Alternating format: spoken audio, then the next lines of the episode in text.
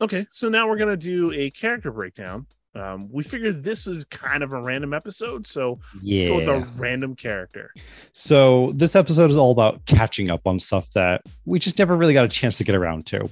So one thing that we had meant to do leading up to Multiverse of Madness earlier this year was we were going to cover a few of the characters that were appearing in the movie. So we said, fuck it, let's just throw the breakdown in here now. So we're going to talk about Shuma Gorath, which was in the movie, just wasn't called Shuma Gorath because of legal reasons. Um, so anyway, We're here gonna we go. call it Shumagar. we're to call it Shuma Gorath We're because not that's restricted by the law. not with this at least. Not. we're just not restricted by the law. Moving on. All right. So Shuma Gorath is an ancient being existing since the dawn of time. He is one of the ancient old ones that ruled over hundreds of different dimensions, eventually making their way into Earth's dimension. Uh, he was later banished from our realm, but he never gave up on trying to return.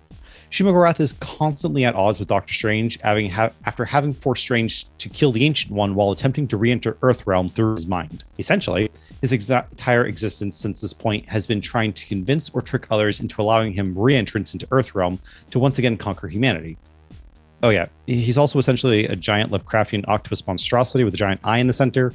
Felt like it was kind of important to mention that. Being essentially an ancient god, Shumagorath is often considered unkillable. He possesses the ability to mentally manipulate and control others, not only within his vicinity, but across dimensional barriers.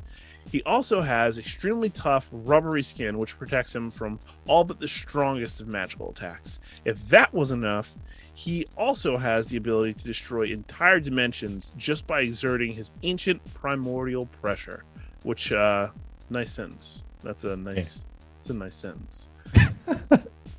Shumagorath's full first appearance came in Marvel Premiere number 10 in June of 1973, although he had been briefly mentioned or cameoed as just a voice earlier than that uh, actual appearance.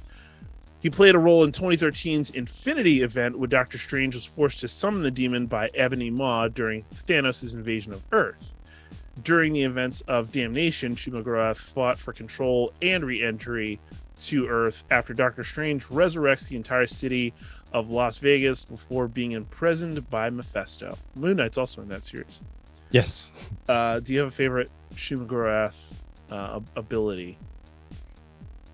I, uh, I mean, mental manipulation is pretty nice. Get Yeah. people to do what you want, but primordial pressure, like, it's alliterative. It is fun. I think the manipulation's so sick, especially across dimensional barriers. You like, Yeah, understand that's how the powerful thing. that is? That's that, that's the kicker there. Across dimensional barriers, like you don't even have to be within eyesight or anything in order to control you. Just nope, you're mine now. Dance a silly jig, bitch. Like Yep. it's just at any point in time. yeah, it's nice. So that's Shumagorath, your Lovecraftian monster of the day.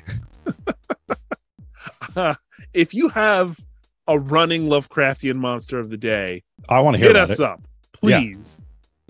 I, I really do need to read some Lovecraft stuff. I feel like I would be really into it all. Okay, I'm gonna go ahead and just just move on because we're talking about monsters. Getting highly distracted. Told you I was not gonna be the one to disrupt this episode.